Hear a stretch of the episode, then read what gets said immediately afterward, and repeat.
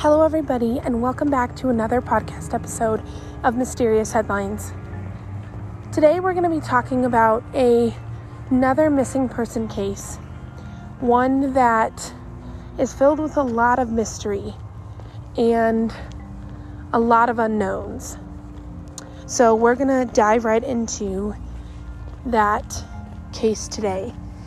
Now, this case is a 24 year old young man named Daniel Robinson, and he has been missing since June 23rd in Buckeye, Arizona. Now, he is a geologist, and he was last seen on his job site or at his job site in Buckeye, Arizona, which is kind of like out in the desert. And he's been missing since the 23rd as I said. So for several months now, he has been missing. And the police reports they they found a couple things. They found that he was last seen on the 23rd at his job site. Um, they also found about a month later, in July, the end of July, his blue Jeep was turned up a month later. It was flipped on its side. It had his wallet and his phone inside, but there was no sign of him.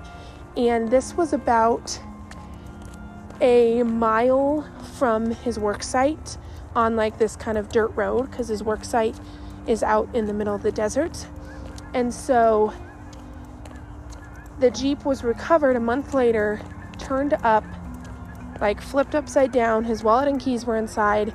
And this was like a mile from his work site. So that was really interesting.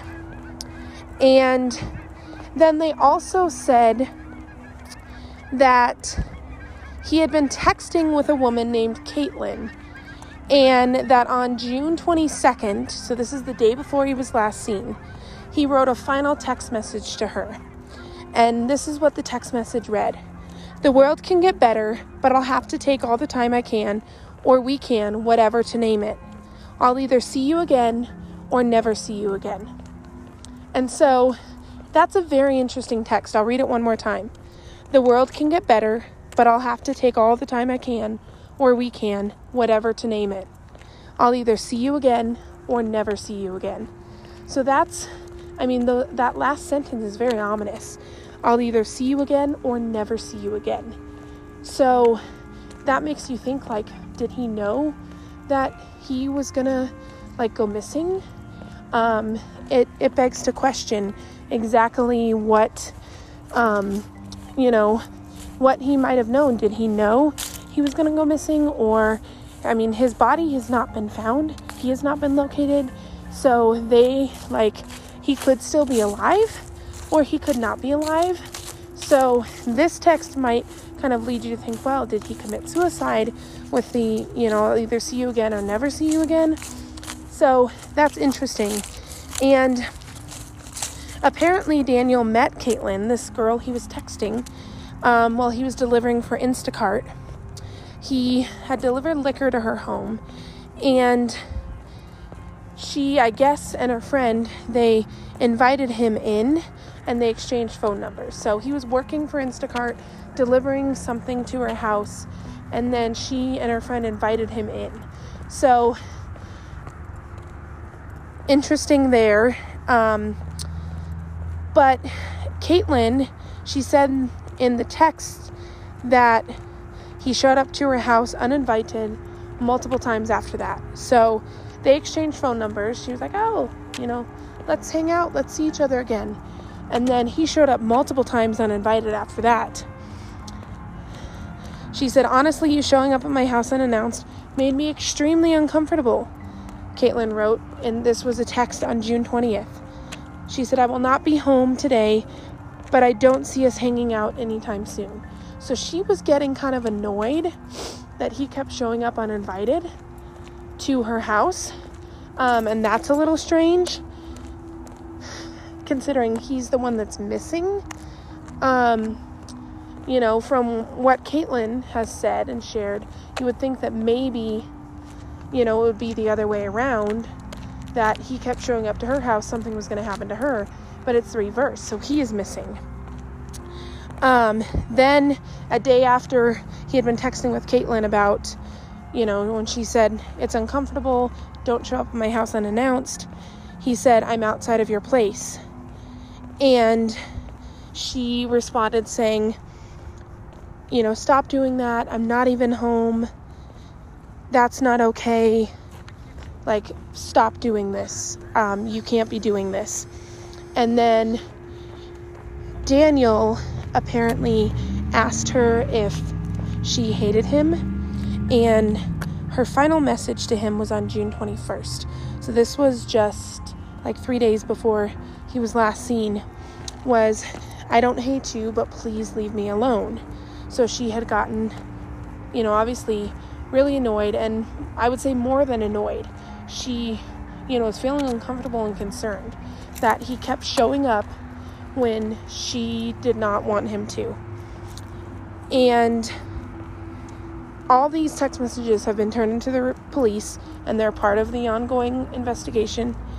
Um, now, David Robinson, who is Daniel's father, he told police his son mentioned being in love with a woman he didn't know anything about. And so that's that's interesting, you know, that he told his dad, I'm in love with someone and I don't really know anything about them. And the family is pleading for answers. They say he was not suicidal, and his parents are still convinced he's alive and out there somewhere. But it's again, it's interesting they found a month later the Jeep turned up, flipped over upside down a mile from his work site with his keys and wallet. So there there's a lot of possibilities um, for you know what has happened there's the possibility of like you know did he flip over obviously his car was flipped over. So it's like was there some kind of accident? Now this is like out in the desert. So it's not like you know it was found on a busy road or anything where there could have been a multi-car accident. So that's interesting. Um, you know or was there foul play involved? Was did someone else, you know, maybe Caitlin or someone else, you know, that's not Caitlin, did they like go and harm him or capture him and then they, you know, they might have flipped over the Jeep and, you know, and left it there? There there's a lot of a lot of possibilities a lot of possibilities. Um, but that last text, as I read just a little bit ago, you know, the first thing that jumped out to me was, oh, maybe he was suicidal. But then the dad said, no, he was definitely not suicidal. He loved life. He loved working as a geologist. He was so happy. And now, obviously, there's people that can be suicidal and be very good at hiding that pain. So there is still a possibility that maybe he did commit suicide, but um, that doesn't seem to be the most likely scenario at this point. So then you wonder, because um, the text is like the last sentence is really the only sentence that really makes sense. And so then you wonder, you know, maybe when he sent that text, he was already like, someone had already taken him or captured him or something. And that's why the text is like so incoher- incoherent and doesn't really make sense. Um, I don't know. I don't know. I'd be curious to hear what you think about all of this.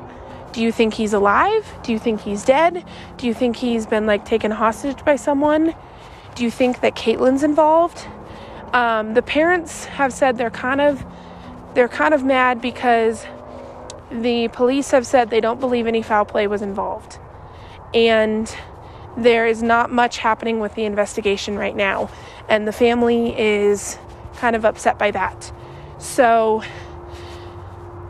I would love to know what do you think? Was foul play involved? Was Caitlin involved? Do you think that it was suicide? You know, what do you think might have happened? I would love to know your thoughts. You can tweet MYS headlines and use the hashtag mysterious headlines. I'd love to feature your comments and thoughts on the next podcast episode. But until next time, thanks for listening.